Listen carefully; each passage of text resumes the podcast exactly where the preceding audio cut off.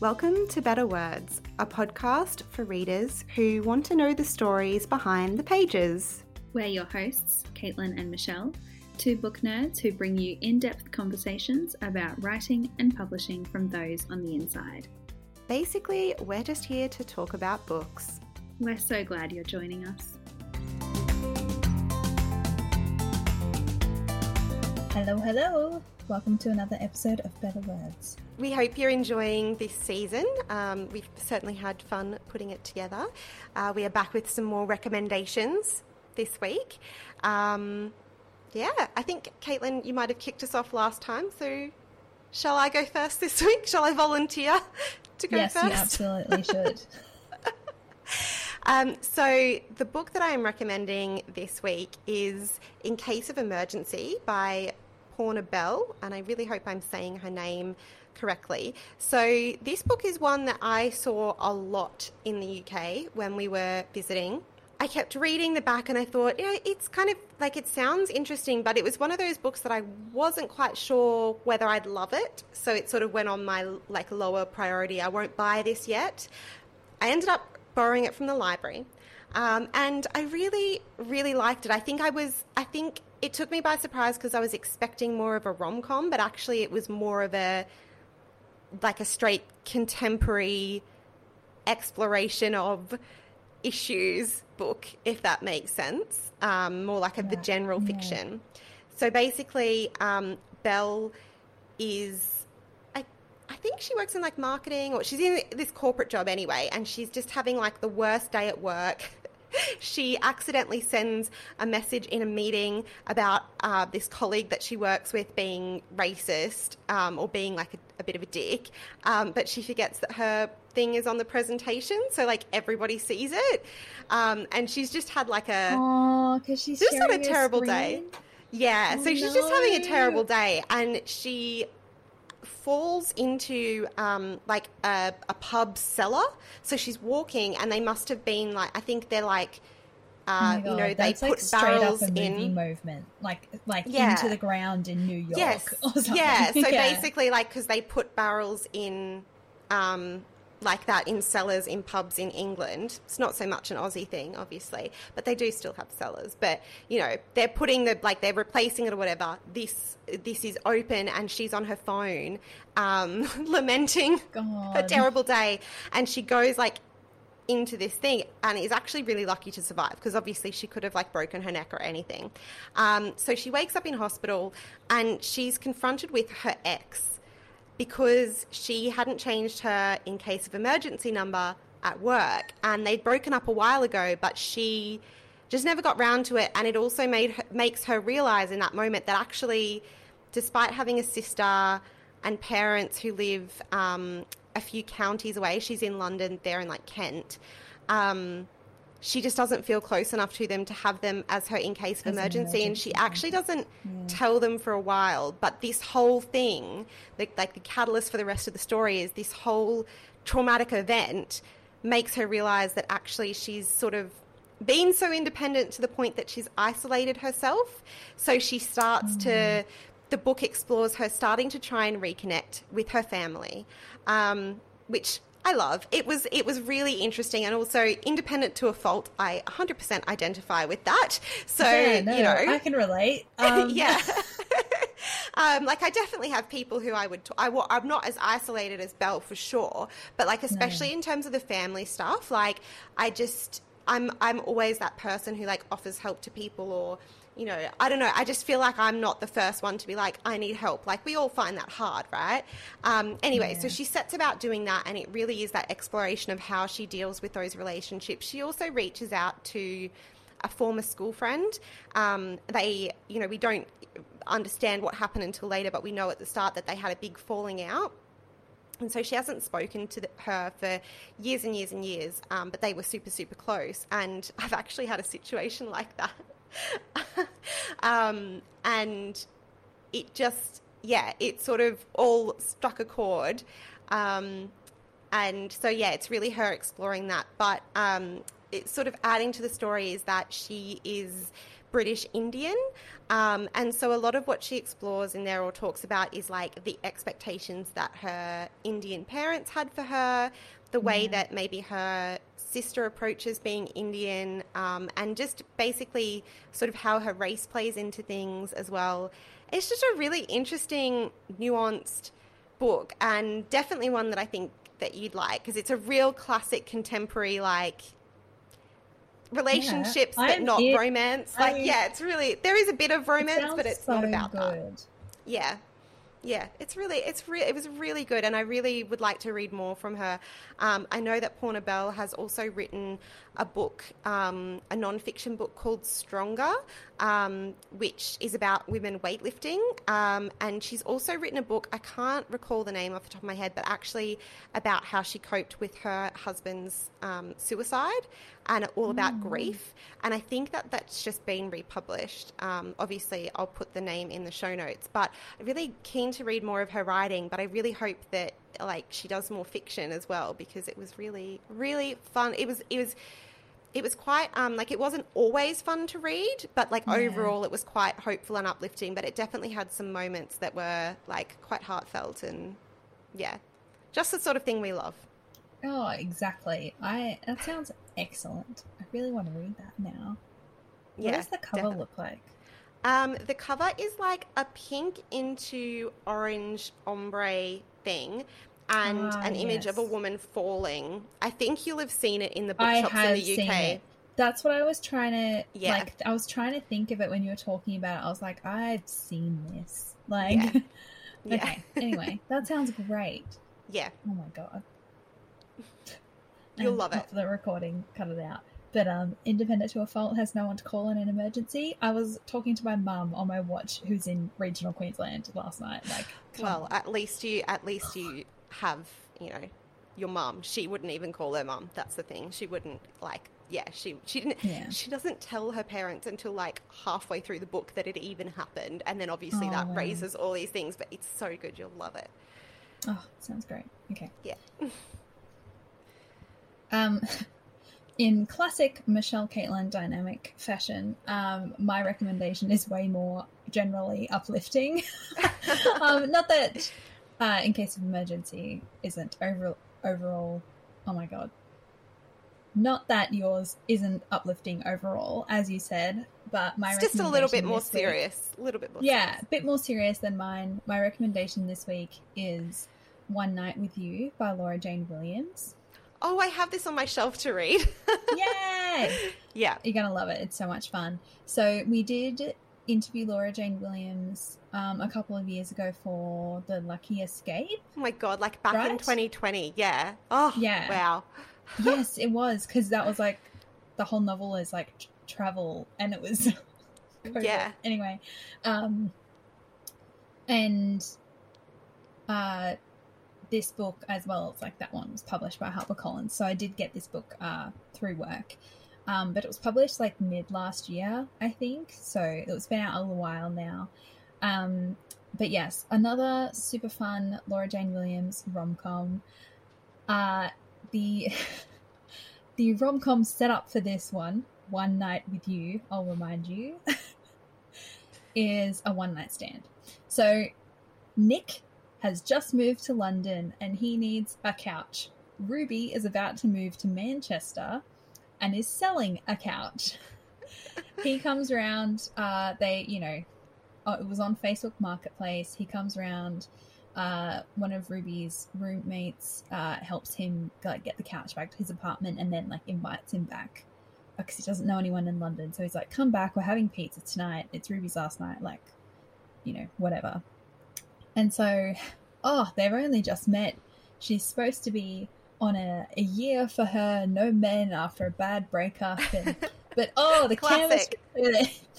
that the chemistry. So they have a one night stand, um, and then go their separate ways. But of course, they kind of just keep coming back into each other's lives. Nick ends up becoming friends with their her housemates. Um, you know, she comes back for like a birthday party, and they see each other. Like, there's all these things, um, and also the sort of main side plot, I suppose, is that Ruby uh, is going to Manchester for a master's program for like documentary film making. Um, so her like side project of like this documentary about this like guy in his 90s who wants to find his long lost love that he met in like France when he was 18 during the war. Oh, it's incredible. um by the end of this book, I was like, oh, this is like some big epic fate ro- like romance story with like the side plot very Nicholas Sparks. Mhm. The like the epic like fate, you know, coming back, seeing each other. I'm like, is this like Meg Ryan and Tom Hanks? Like, oh my god. I really, really enjoyed it. I of course, you know, read it so quickly. It was so much fun. Um, so funny. Also, you know, explores like starting over as an adult and like having no friends and reconnecting with friends once you move away. Um, or like staying in touch with friends, you know, changing adult friendships. Um, you know, what you really want. Like Ruby and Nick really get along in lots of ways, obviously, but are they actually compatible for like a real partnership? All of that stuff. But God, it's fun. I want it to be a movie. Oh, it sounds so good. I absolutely, I will save it for after our podcast reading is all wrapped up. Um, that sounds really, really fun. Sometimes you just need a really nice rom com, you know. Yeah, Absolutely. that sounds so good. It was such a good, fun read. Yeah. Yes. Ah, Always recommend Laura Jane Williams yes. uh, absolutely. novels. They're so much fun and so Yeah. fresh as Yeah. well in like rom com space. Yeah, definitely. Well, thank you for sharing that. Really appreciate that. Thank you for sharing. Um, and now on to this interview, which is completely different to both of the books we just talked about. Yeah, and probably like a lot more serious than the uh, you know Yeah. lovely, happy books that we've talked about. Let's talk about something that's slightly more depressing, but we promise you are going to really love um, this chat. Although, sorry in advance if uh, you know talking about thinking about COVID lockdowns triggers some emotions because you know reading this made me realize it really does. Oh, yeah. Yeah. So yeah, please enjoy.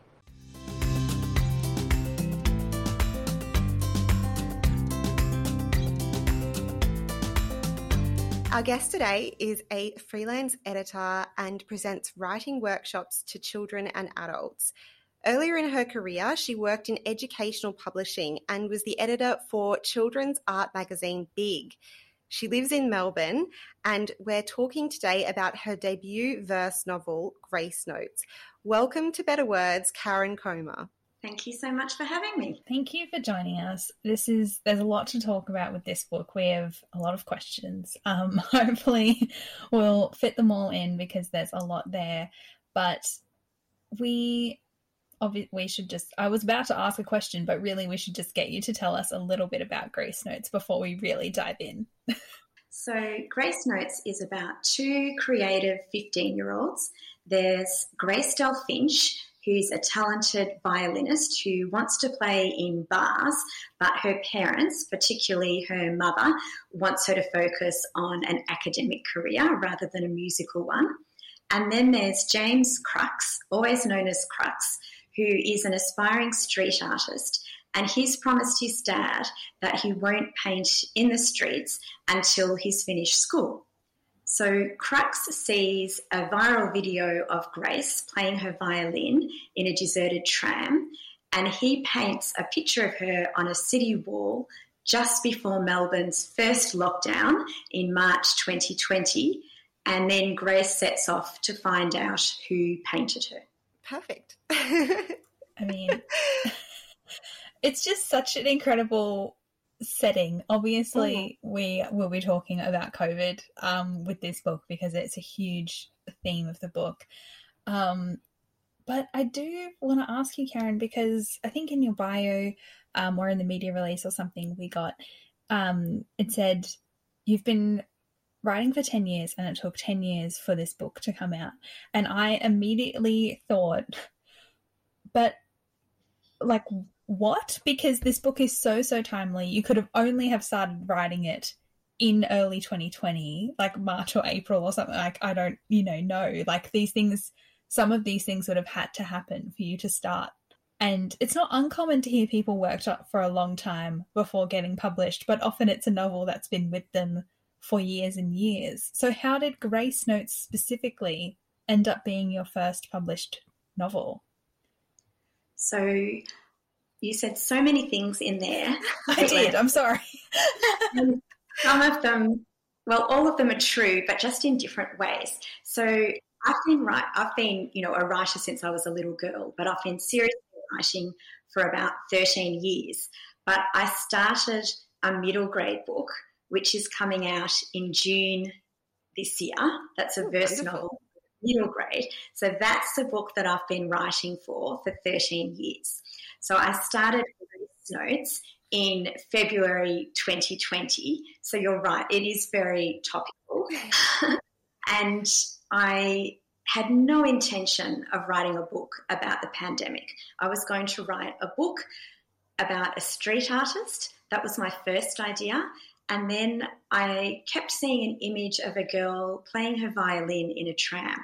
And I thought, oh, she must be the next book because, you know, this book is about a street artist called Crux. But I kept having this image of this girl playing her violin.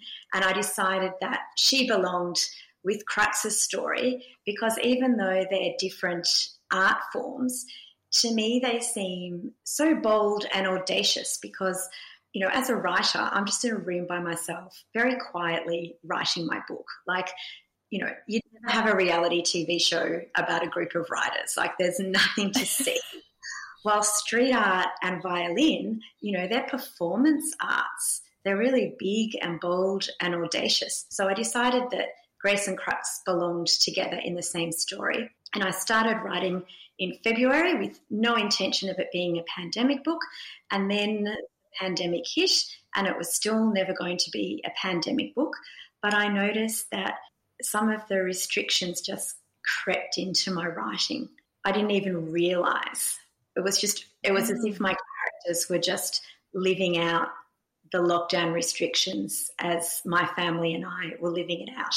And once I realized this, I decided just to keep exploring. And I thought, well, it's either going to just fade away and I'll just keep writing the original story or I'll just see where it goes. But it turned out that the restrictions that the government imposed on everyone who lived in Melbourne, that that became an antagonist as well as Grace and Crux's parents. Gosh, that's so interesting because I mean, at the beginning, you know, we all, you know, thought it would be over quite quickly, and then as it became clearer that it wasn't going to be, and it just kind of did become a bigger part of everyone's life. So I'm I'm not surprised that you know while you're writing about way. these teenagers, they're like, well, we can't leave the house, and you're like, well, they can't leave the house. yeah, yeah, absolutely, and. I just think it's so like we're so excited to talk to you about both the art forms. Um, and I'm fascinated because obviously within this book, you give us such depth to their characters so we really understand the love that Crux and Grace both have for, for their respective art forms. Did you have to do much research into those things to sort of bring that to life? Because there's lots of very specific things in there um, that I just wouldn't I wouldn't necessarily think of even as someone who played a little bit of music in school, for example, or you know knows nothing about street art. The research was uh, really fun to do. I had to do a lot of it online to start with because living in Melbourne, like my characters, I was also in lockdown. So, with the violin, um, I had played piano as a kid, but I'd never touched a violin. So, I started learning violin in 2021. So, I wrote probably the second draft of Grace Notes, and then I started to research the violin. So I started learning. I had so many lessons on Zoom, and I'm still learning the violin now, uh, two years later. I still sound like a screeching cat. no talent with the violin at all. But I found it was so important to understand how to hold the violin and to learn some of the terms and also just to realize how your shoulders shoulders and neck could hurt after you'd been playing for a little while and thinking what that would matter for Grace if she's practicing for two or three hours a day. And I was able to ask my violin teachers lots of questions. And in between the lockdowns, I got out and saw a couple of live violinists play modern music, and that was amazing. Um, really amazing to hear them play live. So that was all of the violin. And then with the street art, I did a lot of research online, again, because I was in the lockdowns. But as soon as I was out of the last lockdown in 2021, I signed up for a street art tour around Melbourne, and it was their first one back for almost a year. And then I got to know the artist who took the tour. And so I arranged to meet up with him quite a few times. And he was fantastic, told me lots of stories. Uh, I did a workshop with him, which was fantastic. And I have equally as little talent in doing street art as I do in playing the violin. I am not like my characters at all. I share their passion, but not their talent. I um, so, I so admire you fully like actually learning to do some of the things. Yeah, well. like, like, really that- having a go at both the violin and street art because for some of the bits when I was reading about crux painting, all I could think about was like the one time I tried to spray paint uh, a bookshelf that I have that is green because I did paint it. But oh man, I made such a mess. It was so hard. It's really streaky. Like, but you have like you you bring in it just feels natural the way and i mean it makes sense when you you did so much research but it feels natural the way you discuss um, sort of some of those little techniques and um, the the little things he does to bring these paintings to life and stuff so it makes so much sense that you actually gave it a little bit of a go but yeah was your street artist contact like a little bit the help with like this is how we would outline a big thing because like i yeah i look at those big full wall murals and think how never did really thought about it. yeah They're, um, they're absolutely amazing. And um, both the street artists that I worked with and my violin teacher, they both read the manuscript. And I'm so grateful to both of them because they just picked up little things with my language, uh, the way I describe things. They were very um, specific and said, no, you know, a violinist just would not use that term, or I've never heard another street artist say it like that. So I was very grateful to both of them for picking up on the little things that I got wrong. Oh, that's incredible. Such valuable knowledge. people like us would never notice because we have no experience of it but i think it just goes to show the value and care you want to to bring the story to life in a way that feels really authentic as well to really take I care with want it that yeah, I did want it to be authentic. I wanted it to ring true. And even, you know, if you might think that, well, some readers might not pick anything up, to me, if I have the chance to make it more authentic, than I felt like I owed. I owed it to all the street artists and violinists out there, and I owed it to my characters too. Yeah. So actually that's a that's a good segue. Let's talk about your lovely characters. I loved spending time with them both. They're Mm. so wonderful. Um, I'm I'm curious though. You know, you sort of did say that it was initially just going to be Crux's perspective, um, and then became dual narrative. Just can you tell us a little bit more about that? So you were just going to tell Crux's story with street art. Yeah, I wanted to write a story for a couple of years about a boy who really liked drawing. And I wanted to make it bigger. So, you know, what could be bigger than, you know, a nine story building that has Yeah. street art on it? And because uh, minors under the age of 18 aren't even allowed to walk the streets carrying a spray can, spray can. It's Yeah. actually illegal. I didn't actually know that. Is that just a Victorian rule or is it Australia wide?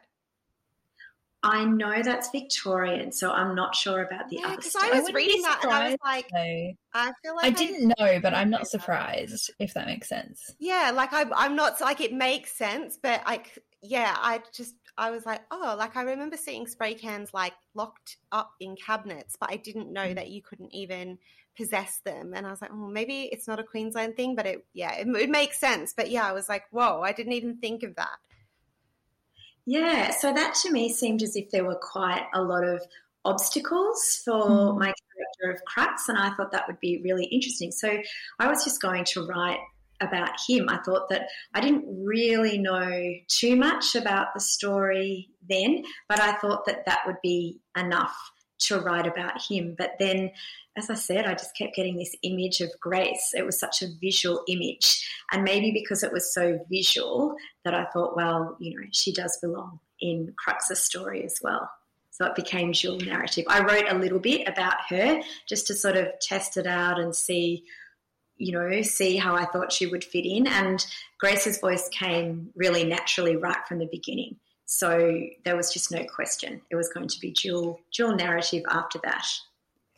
Yeah. yeah. Well, I mean, speaking of that uh, visual image, I wonder if we can take this little detour and talk about the cover because the cover has like Crux's painting of yeah. Grace on it.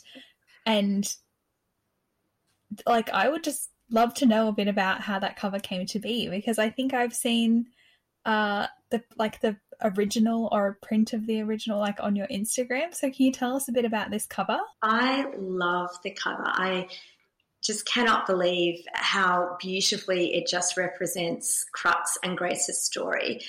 And the publisher, Kate Stevens at Hachette, she had a very strong idea from the very beginning that she wanted to commission a particular street artist to paint, to create a stencil and paint Grace. So, such a talented street artist. Her name is Karen Farmer. She's a Sydney street artist and she paints a lot of birds, particularly magpies, which we've already written into Crux's story. Yeah. So, oh, that fits so well. synchronicity. And so, my lovely editor, Kate, commissioned the talented Karen Farmer to create a stencil of Grace playing her violin. And I was really lucky that I had a lot of input. So I created a Pinterest board of uh, girls playing their violin, and there were many model pictures. So I had to say, Oh, I don't think she's quite holding her violin properly, but this is exactly how I think that Grace should look. And then I had other photos of violinists playing. And so Karen Farmer used those to create just that amazing stencil of Grace, and she sprayed it on a legal wall in Sydney and took a photo of it. And then um, an amazing book designer, uh, Astrid Hicks, she created the cover based on that. And then Kate at Hachette very kindly commissioned Karen to use that stencil. And stencils are very fragile, they can't be used over and over again. So Karen Farmer spray painted the stencil of Grace on a canvas and Hachette sent it to me. So now it's on my wall, which is amazing that I have a picture of Grace, an original street artwork, you know, supposedly painted by Crux, painted by Karen oh. Farmer on my wall. I think that's my favorite cover story ever. I don't think I've heard so a cover cool. story that interesting before. It's just it's fascinating. Yeah, well, because it's so rare that I think it's quite rare that a cover is um, like original artwork in that way. Like, yes, you can commission commission an illustrator or something like that, but um, yeah, it's just so specific and different, and yeah, so special. Like that is the only you know, that one that's on that wall that the photo is taken of for the cover and the one on the canvas for you is kind of like they're the only ones, the only paintings. I know, it's it's amazing. I feel really grateful to Karen Farmer and the team at Hachette for having the vision to create a cover like that. It's just amazing. It is oh. absolutely oh. stunning. Um, yes, it's such a good cover. So let's talk about the COVID stuff. um, I think it might still be like quite confronting for people to read about this time. I mean, I felt fine reading this. Um, but actually, it did bring up a lot of memories. Like I was in England and I saw, I think it was on Binge or something that there's like a doc, like a drama series based on like the first few months of Boris Johnson being prime minister and like the first few months of lockdown. And I was like, oh no, I could not watch that right now. Like it's still sort of a little bit too weird to like, even though it's like nearly three years ago, which yeah. is insane. It also feels like it has been no time at all. Um, yeah. So and like I live in Sydney, so I didn't experience Melbourne lockdowns either. Have Have you heard from like what has the reader response from like Melburnians been about reading about these lockdowns and that time? I think a lot of readers were initially um, perhaps a little bit put off by it, but COVID is really the backdrop. It's not mm. the main story. And certainly the lockdowns and the restrictions do act as a bit of an antagonist for Crux and for Grace. I think that particularly for teenagers, that they need to see their COVID experiences reflected in books yeah, and talked about. And talked about because it was such a pivotal time for them, and particularly for teenagers. They they missed out on so much.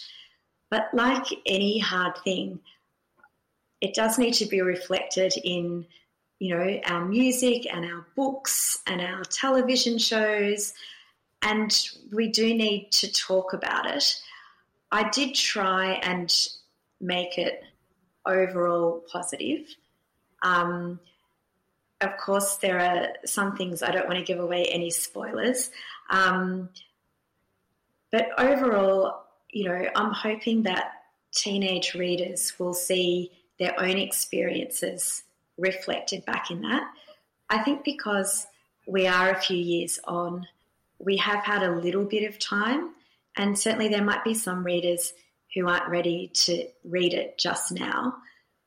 But so far, I haven't had any negative experience, any negative feedback from Melbourne yeah. readers. Mm. I think, mm.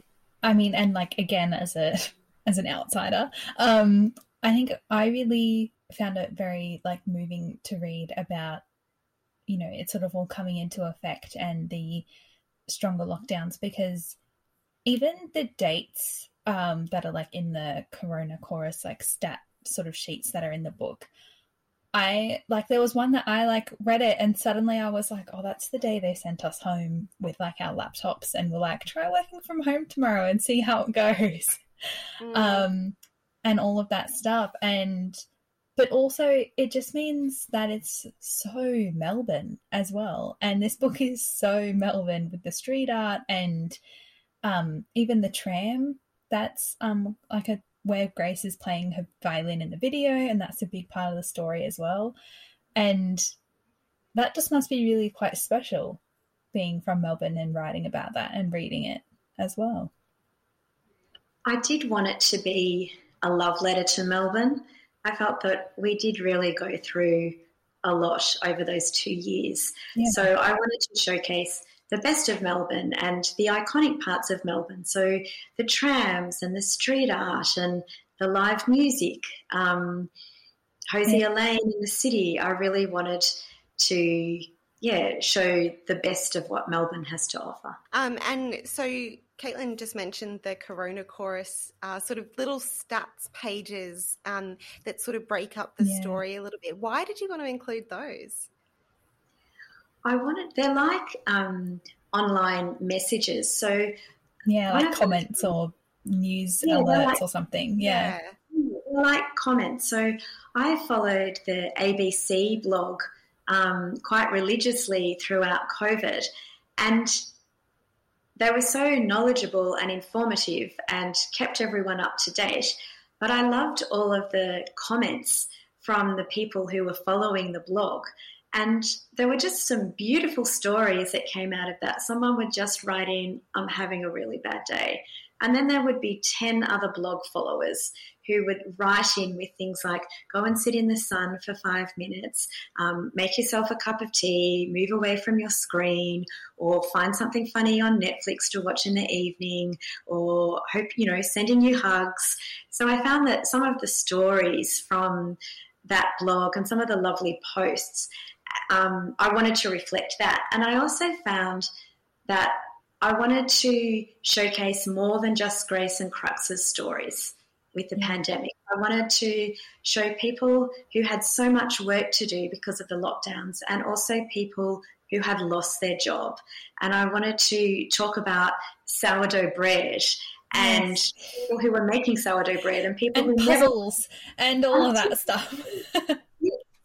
And parents who were trying to work at home and homeschool their children. So yeah. I wanted you know that was the thing about the pandemic is that there was such a wide range of experiences and you know even though we were all in the same ocean we weren't all in the same boat so yeah because like really even wanted... reading this just reminded me how different like my experience was yeah, being like not England. being in australia at the time yeah, yeah it was it was so so different but then you know every part of australia is so different as well like it's it's really it's really fascinating um, to sort of start having, as you say, at the point we are now, where we're starting to reflect it in media, and we can start seeing different perspectives of it. I think it's it's really fascinating um, to start to see those different perspectives reflected in the things that we're reading and the things that we're watching and things like that. Yeah, well, that was my hope yeah. in putting together the Corona Chorus. Yeah, and it's a nice little way to sort of break up the story as well. And I'm always a fan of those sorts of, um, you know, where we have like little interludes of text messages or things like yeah. that. Like I just enjoy that sort of um, extra storytelling, not you know part of the main story thing i i always find that really like it's yeah, such a little always love a bit of extra content yeah yeah because then there was a book that we read um, last year yinka where is your husband and um, she every now and again had like google searches um, mm. for like and it was just that thing of like yeah you go on and you're like oh my god like am i dying because of da da da da or you know like sort of a bunch of and you could see like the, do you remember that caitlin it was like you could see like a funny yeah. like a bunch of funny sort of you know, like what and like how they evolve down the yeah, thing, like and they Google, relate to the storyline yeah. and stuff. And I, it's just like, oh yeah, that is what it looks like when you go on your Google and you can see like symptoms for blah blah blah or like brunch spot near da da da. Like it's just so random and a reflection of where you are in your life as well. what you're googling at two a.m. That sounds like such an interesting format. And you're right, those Google searches do tell big stories about yes. ourselves. Yeah, and it's just like sure such an interesting little tiny interlude. But same with your Corona chorus, it like it does. You're right, bring in these other stories, so it really fleshes out what's happening around these two main characters yeah. that we're so intimately involved with. And I think it's also really informative because even, you know, it feels like forever ago and it wasn't that long ago, but everyone like remembers, you know, late February, those like different weeks in March and even the first weeks of April when like different things were happening. And we were, yeah, I you know, like March 23 is like, seared into my brain now. That's when we went into lockdown in the UK. And like, I just remember 23rd of March. Like, it's bizarre. It just, it all, you know, it all happened at, like, it all happened for everyone at the same time. So we, like, we know yeah, like you remember the date that you know Melbourne went into lockdown, or yeah, you went into the date you went home, or the day I went home from work, or yeah, like it's it really like I think it takes you back there, like while you're reading about it and remembering, and like you know, Crux and Grace could have been at in any house in the street at that time because that's mm. what we were all doing. Mm. Yes, and there was so much that took place inside our houses, yeah. weren't there at that time, rather than being out and about. Mm. And, you know, I guess as you were writing it, it, that stuff was happening, as you said, but what was it like then to revisit it in the editing process? Yes, when I was editing it, the book is set only in 2020. And you know, I don't think there are too many YA books that take place over a longer period than a year. But I could not have set the book over two years. I think. Yeah, it's just too unpredictable. Yeah, it never would have been finished. I would have found that too difficult. So I did. It does end on a good note at the end of November 2020 when it does appear as if things are returning to normal again. Um, yeah, it was a little we bit... know what happens next. They'll still get through it. It's fine. Yes, yes. Grace and Grace and Crux are resilient. We know that they, yes. they will get through 2021 for sure. Um, and I wanted yeah. to say too, before we move on to sort of some other writing related topics, that I really loved all the parents in this too, and they all had their own flaws and um, sort of strengths and weaknesses and stuff. Um, but I really loved that we got to experience that as well, and we almost learned as much about all of them as we did about Grace and Crux. And I especially love Crux's dad like the and the way that yeah. he deals with the neighbors next door um and that's like a whole little subplot I just, yeah, I feel like he's just like the loveliest person. I love him. He's great. He would make a lovely neighbor, wouldn't he? Yes. he would. But yes, I loved I loved the parents' involvement as well because yeah, Crux's dad like buying him spray cans and yeah, and Grace's dad who also played the violin and they would play together sometimes was yeah, it was really lovely and the way that each of their you know, sets of parents were, you know, understanding, encouraging, supportive, like all those different levels of their art was um, really interesting as well. Mm. Well, I think, you know, at the age that Grace and Crux are at 15, there is that tension between, you know, loving your parents, but also wanting to move away from them as yeah. well. And I think still sometimes at 15, sometimes you don't quite see your parents as people in their own right. So I wanted to show that Grace and Crux did get, you know, a little annoyed sometimes by the restrictions by their parents as well. But there was that gradual stage of seeing them as people in their own mm-hmm. right as well. It is also exactly the age where I'm sure every parent has to is trying to well trying not to but trying to trying not to like crush a dream but also trying to get their child to be realistic and responsible and say please like my mum eat when i was 15 said caitlin you can't spend your entire school day in the arts department of the school and made me pick a business subject you know oh. like everyone has that mm. yes i think it's it's such a pull it's push so tricky between you know, supporting your dreams and supporting your passions, and then being quite realistic as well.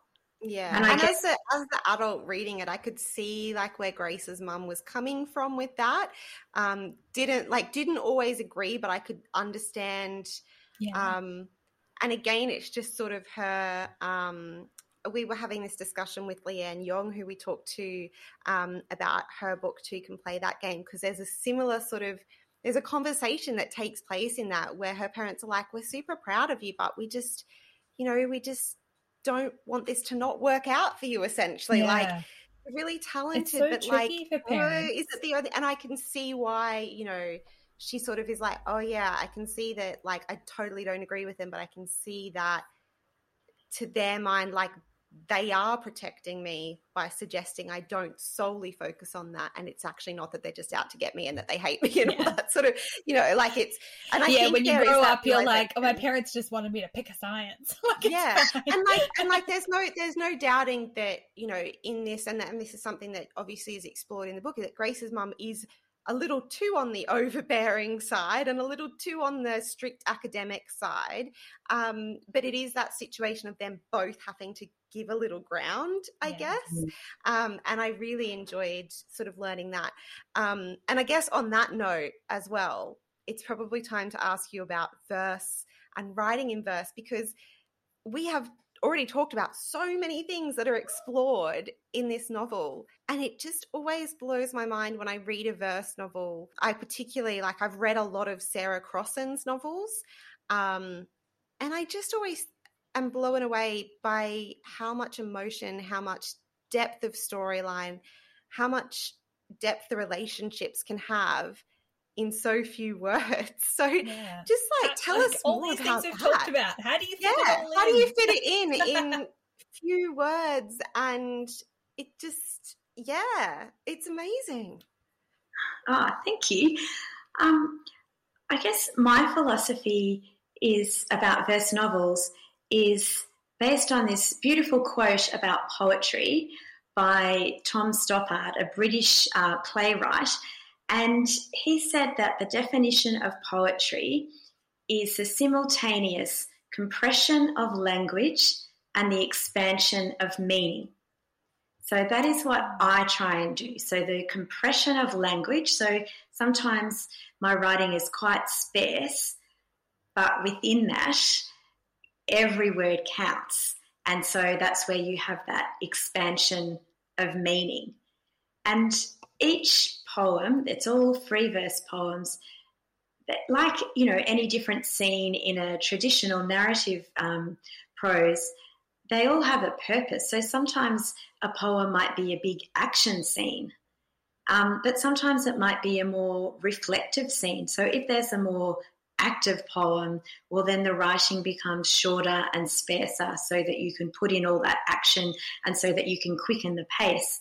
But if you have a more reflective poem, then that's where you can slow things down a little bit and you might have lots of white space on the page and you might have more lyrical language. And how do you decide where you're going to put, say, like um, a particular line break or do something interesting with the fonts to sort of accentuate the meaning of something and give that visual sort of addition? Yes because even in the like in the in the typesetting, I suppose there's yeah, there's some interesting um like vi- like visually when you're reading it there's some interesting you know like yeah like staircase words or yeah like funky different fonts or you know a font that looks like it's in you know like it's been sprayed onto the wall so in the first draft i handwrite um, my first drafts and oh,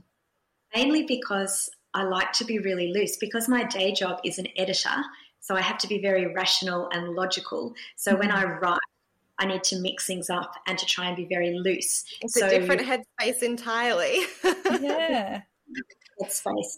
So I always handwrite and I do it, my first drafts are quite instinctive.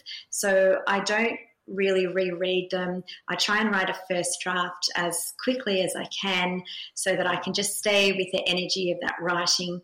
And so I'm not even thinking about the placement. I do write them as poems, and sometimes they turn out, as you said, Caitlin, like staircase poems. Sometimes there's, you know, full stops between each word. Sometimes I'll write them in uppercase. So it's just whatever comes into my head as I'm mm-hmm. writing set them out like that.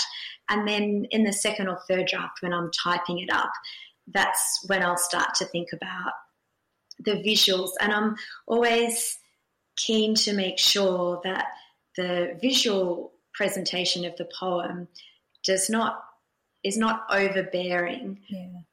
with the actual meaning. So it's it's the actual words and the meaning of the words that's most important. And I only want to um, emphasize, you know, particular words or particular poems if the meaning of that poem suggests that. It's it's never about jazz hands, about trying to, you know, jazz it up or make it look more impressive than what it is, because it's about the reader uh, reading it quite clearly. I don't want the reader to be distracted by mm. something that's important. Mm. And in terms of working with an editor, like, do you work with someone who specializes in in verse then? Because I imagine it would be quite the skill to to work on that for publication. Uh, I worked with a couple of different editors at Hachette, and they all had um, a little bit of experience with verse novels. Uh, so that was yeah, really, really helpful to me. And I guess we all did our own research. Like, you know, all of us were readers, so we'd all read a lot of verse novels as well. Have you always written in verse? No, no, I have not. Oh. Uh, Do you now, or was it just this story? yes. Um, so when I started my middle grade book, which is coming out in June, uh, that was originally a picture book, which is interesting because often picture books are very lyrical. And then it became a middle grade narrative prose book. And it never really sung. It was just always a bit flat. I, as I said, I worked on it for 13 years, and you know, probably 10 years of it was just a normal narrative novel, Mhm. and it just wasn't flat. And I received a wonderful piece of editing advice where I was told to take out all of the fragments. And I did, and it was just really flat. But then I realized a little bit after that that really I was a fragment writer, that it was the fragments, it was the poetry where my writing was, I guess, most natural for me. So mm-hmm. once I rewrote the middle grade book as a verse novel, then I knew that was just how I was meant to write. So Grace Notes was always going to be a verse novel. Oh wow, oh. that's so interesting. Yeah, you just like had to take out all that extra stuff to get out of your own way. Exactly, exactly. I had to get out of my own way and take out all of the the bits that weren't necessary. Yeah. Yeah. Can you tell us a little bit about your other book that's coming out in June? Sure. So that's a middle grade book for mm-hmm. nine to 12 year olds. It's called Sunshine on Vinegar Street, and that will be published by Allen and Unwin. And that is also a verse novel. And it's about a 12 year old girl, Freya, who just feels stuck. So she's stuck because she's moved homes with only her mum, not her dad. And she's stuck because she's a basketballer and all of the girls at her new school play netball. And she's stuck because she's a donor conceived baby and she doesn't want anyone in her puberty classes at school to find out. Ooh, Wow. that sounds fascinating. I'm looking forward to reading that. Yes, there's a lot. yeah, there lots of topics. Again, lots of things Yeah. with few words. I'm very impressed. I do also love that. I've immediately tacked on to she feels left out because she doesn't play netball. Um, not that I was a sports star at all, but I can relate to that. All the girls played netball when I moved to to Queensland and my yeah, I school. know. And I Oh man, same. And the school that I moved from, like, didn't really have any of that because it was like um it was a co-ed school and then I moved to the, a girls' school and they were all doing like everyone played netball and they all knew the rules and so no one ever like and then you know you go to you'd have to play it in PE class and everyone would be like oh you're doing it wrong and I and I was like why are you getting mad? Like I don't know what you're doing. Like you know no one ever just sat or they did some things on the board and were like these are the these are the rules it's simple but like that's just not how I learn or take on information so I just remember it being I just hated it like I just Oh anyway. God, we've gotten totally sidetracked. We're we're obviously tangent, not netball girls. Yeah, we're really Um, going to relate to that side of the storyline, I think. it's really going to hit us. So But many yeah. books for kids or teenagers. They are about not fitting in Yeah. and about not belonging. So whether that's with sport or whether it's not finding your tribe with music or art, I think you know it's a fairly you know common experience for kids and teenagers. It's so Yeah, funny absolutely. that we sh- all most of us share a universal experience of feel like feeling like we're not fitting in. Um, when Yeah, it's actually a always feeling that we're something. everybody's feel felt like they're not fitting in, and Yeah. that in itself is a universal experience. Like I just find that so funny, but it's so true. We just don't realise, do we? No, no, we don't. no. comes with some hindsight and you know as you grow up a little bit and realize these things. Um Oh and goodness. finally you know we spoke at the start just a little bit. We don't usually talk about the publishing stuff so early but it made sense with it made sense with your book. But can you just tell us a little bit more then about actually getting your book deal? Um, because yeah, like you said, you started Yeah. writing Grace Notes instead. So how did it then go to book deal and then book deal for your middle grade novel as well?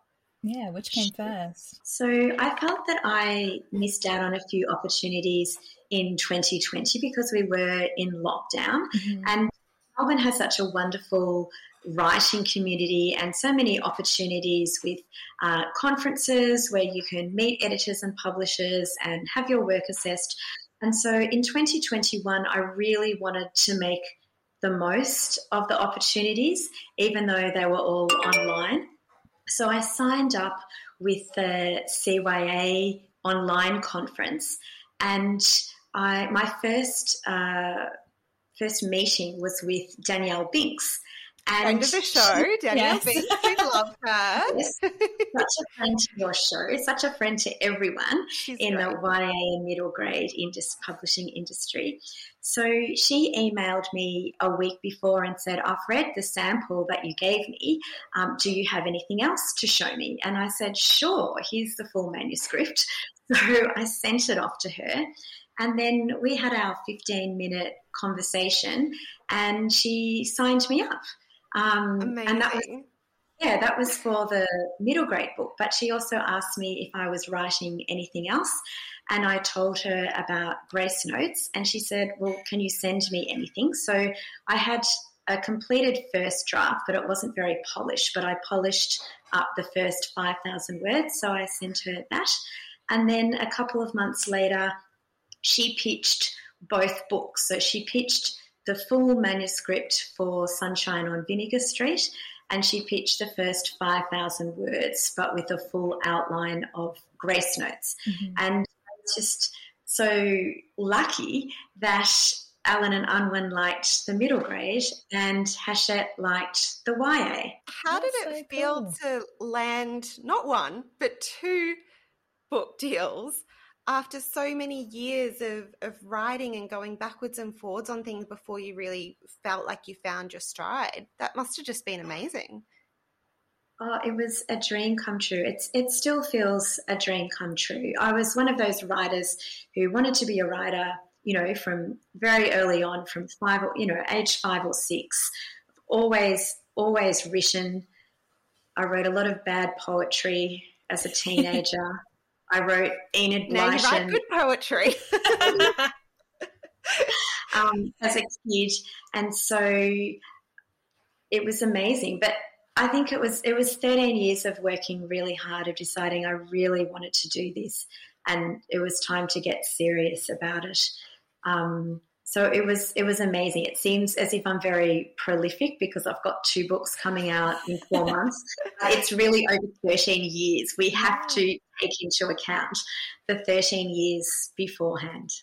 Yeah, Yeah, and a I lot of work to imagine like I don't I don't want to project my own writing insecurities onto you, but I imagine those 13 years, you know, some anxiety, some doubt perhaps of whether you're ever going to get published, compar- comparison to other people like, you know, it's it is it's so easy to look at a book deal and be like, wow, that person's so lucky, but you did put in years of work and as I say, I'm I'm willing to bet years of of worrying and wondering and thinking that it's happening for others. Why is it not happening to me? And continuing to revisit and revise that that manuscript and that idea um, until it, it came of it. So yeah, it's it's obviously not just luck. Um, it's it's wonderful timing that they both got snapped up at once.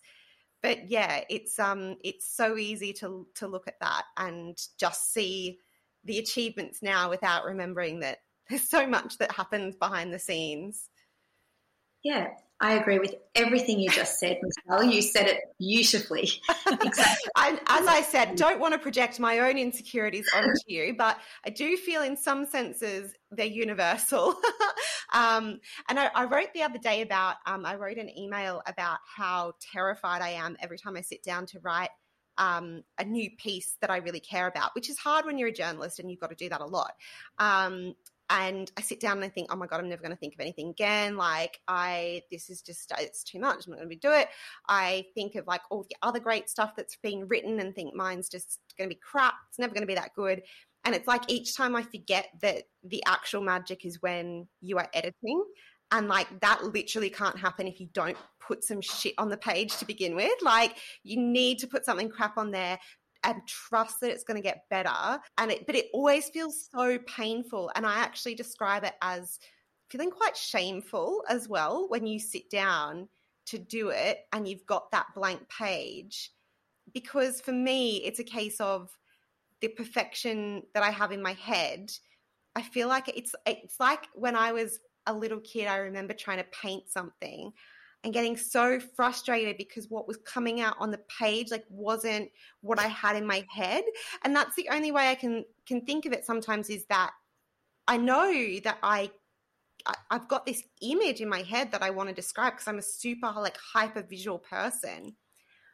But just finding a way to write that, or like, you know, you'll write something and you're like, oh, that's so cliche, delete. Like it just sometimes so I feel quite shameful sometimes when I sit down in that moment and it feels vulnerable to be like, okay, I'm gonna do something and it's gonna be a bit shit. And then on the flip side, there's nothing quite like the high of actually editing something and be like, this is amazing. I am the, the greatest. such a good job. it's such a good job. I've gone back and read some of my previous stuff and been like, wow, like I'm not feeling that good today. That was good writing. And I don't know where that came from. And I had the experience recently of like, I've been working on a podcast project for ABC and I did, I did like five massive and like i'm talking like my script my first script was 12000 words and we got that down to nine and a half thousand um, so that's how much we've tightened it and i did my final narration for it i sent off my edits and they did like proper sound mixing and I sent Caitlin a message like at the time where I was like, oh my God, Caitlin, like I want to cry at my desk. It's so beautiful. I'm like 30 seconds in. It doesn't sound like my thing anymore. And I'm like so proud of it and it's it's only because of that super intense process of editing and having other people be like this bit's not so great and i think you can do better and being like oh it wasn't perfect the first time like yeah it's it's crazy thing about words is that words are not a bolt of expensive silk material that once you cut into it if you haven't cut it properly then you've you can't make a dress out of it. And words are not like Couverture chocolate, where if you get one drop of water in it, you've ruined it and you can't make chocolate curls to garnish your cake. So, with our words, they don't have to be perfect the first time. My drafts are very basic, my first drafts.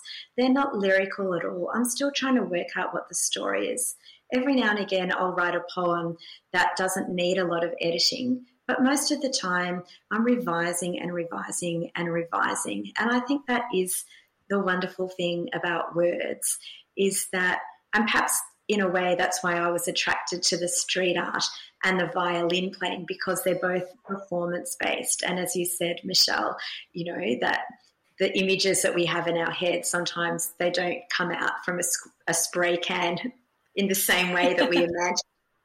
But with words, you can just get a bit closer each time. You know, you just get a little bit closer and a little bit closer each time. I'm so curious is that what you love about editing as well? Because that for me is why I love I love the process of being edited even though it feels really like eek at first. We're like ah, send my stuff off. But I I I love like I said getting to the end of that process and being like wow I've learned so much. I can see how much better this is. And I feel so proud of these changes that I've made, even if it's like, you know, two commas and I deleted one thing, but it sounds so much better.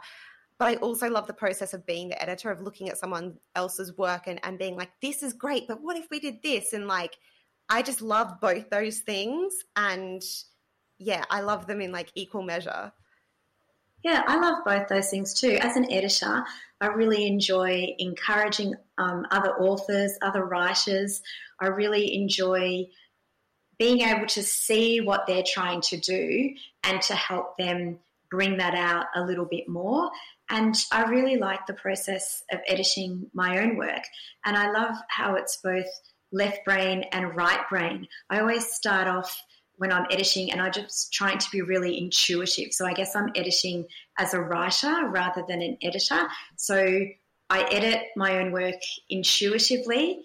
There's so much that's wrong with it in the first draft. It's actually very easy to see Yeah. what needs to be done to fix it up. So my second and third drafts are quite satisfying because I can make it so much better so quickly. Yeah. But then perhaps the third or fourth or fifth draft, that's when I put my editor hat back on for my own writing. And, uh, you know, I become a red pen wielding editor for my own story. And I'm trying to look at it a little bit more logically. Like this scene, it's just not singing. Like it's too flat. You know, why am I writing this scene? What are the motivations of the character? Where's the tension in the scene? What are they what do they want to say but can't say? So I, I attack the editing in two different ways intuitively and rationally when the intuitive doesn't work. Yeah. Oh, that makes so much so much sense. Yeah. Oh my goodness. I just it must be so strange to edit your own work when that's like when you're an editor. I just yeah, I mean it's a whole different skill set. I hope I mean I'm sure it's useful, but like are you is it one of those things where like you're either your own worst critic or maybe too easy on yourself? Sometimes there are things that I can't see. I'm so grateful to all my editors. I had amazing editors at Hachette who just helped me to see things that I couldn't see and were really reassuring when I was a bit worried about certain sections of the book and just pointed out, you know, all those things that I point out to other authors, but I can't see in my own work. So, Yeah. you know, one very minor character who had two names. You know, like an easy mistake to make. And you would think that as an editor, I would have picked it up, but I didn't. This is So- why even the editors need editors. Like everyone needs an editor. There's always like there's always things like that that I think people Yeah. Like when you just know your own story too well. I'm not surprised that you can't see Mhm. that. Mm, editors need editors. Yes. Yeah, yeah. And yeah, I, I just I when I did an editing class in like my masters, I was like, I love this. Like this is there's just something so special about it. And I always remember that uh like quote about it being a bit like being a midwife, like you're birthing the not like you shouldn't be tearing it apart and stuff. And so I always try to be really compassionate and give the feedback that I would want to be given um as well. But yeah, it's yeah and i've had really good experiences with like my producer and stuff on this on this podcast experience that have just like reaffirmed my enjoyment of of being criticized but in a nice way I think it's such um, a sign of respect when someone looks at your work. And because I've been doing it by myself, you know, with a few wonderful writing friends and critique partners who really supported me, Yeah. to have writers, to have editors pay you the respect of reading your work so thoroughly and with so much engagement that they could see what you were trying to do. They could pick up when your one of your minor characters had two names.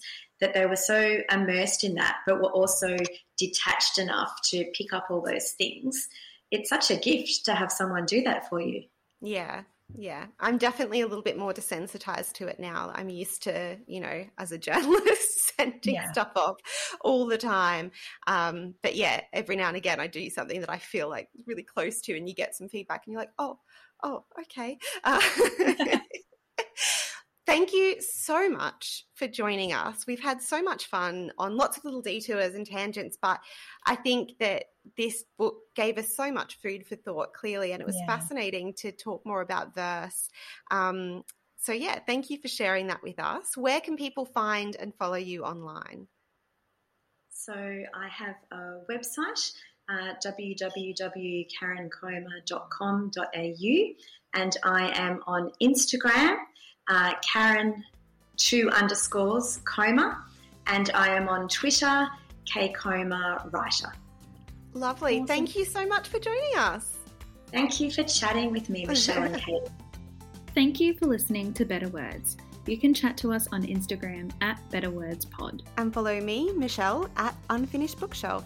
and me, Caitlin, at Just a Bookish Babe. If you liked this episode, please share it with a book loving friend and leave a rating or review.